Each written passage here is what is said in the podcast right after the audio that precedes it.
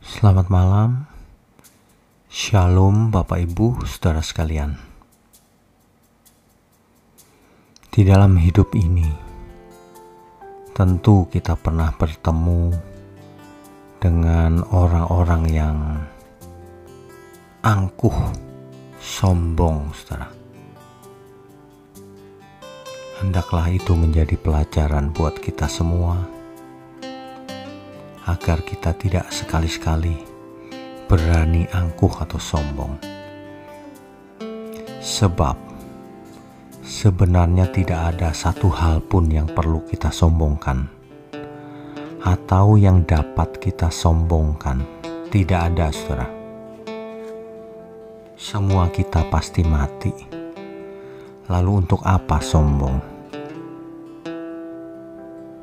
Keangkuhan atau kesombongan ini sebenarnya adalah sumber bencana bagi hidup orang itu sendiri. Sebab Tuhan membenci orang angkuh. Sebab orang yang angkuh tidak bisa belajar kebenaran. Sebab orang yang angkuh merasa berhak memperlakukan sesamanya sesuka hatinya. Orang yang angkuh sebenarnya ia bodoh, sebab keangkuhannya tidak akan menyelamatkannya, bahkan akan mencelakakannya minimal di dunia ini akan dia akan dijauhi oleh teman-temannya. Bicara soal angkuh atau sombong itu tidak terlihat juga terkadang-kadang dari tampak luarnya. Maksud saya begini. Tidak selamanya orang yang kasar itu angkuh. Maksud saya tegas tetapi juga tidak selamanya orang yang bicaranya halus itu rendah hati. Manusia licik, saudara. Ia menyembunyikan keangkuhannya di balik suaranya yang lemah lembut, di balik sopan santunnya. Tetapi Tuhan membaca jauh ke dalam lubuk hati kita semua jadi percuma saja kalau seseorang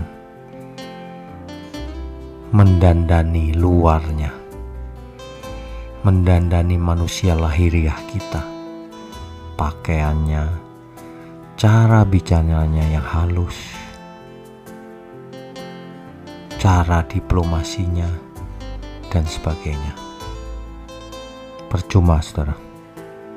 Tuhan bisa melihat jauh ke dalam lubuk hati seseorang. Apakah ia sombong, angkuh, ataukah ia rendah hati? Orang yang sombong tidak mungkin melayani, saudara. Ketika ia melayani, itu pun dalam rangka ingin mendapatkan sesuatu. Orang yang sombong tidak mungkin belajar kebenaran. Ia hanya melayani dirinya sendiri sebenarnya. Dan itu terlihat dengan mata kita. Kalau kita melihat seseorang, kita akan tahu apakah orang ini memiliki hati melayani ataukah tidak. Mari kita renungkan kebenaran ini. Jangan sampai kita memiliki hati yang angkuh, saudara. Selamat beristirahat. Tuhan Yesus memberkati kita semua. Amin.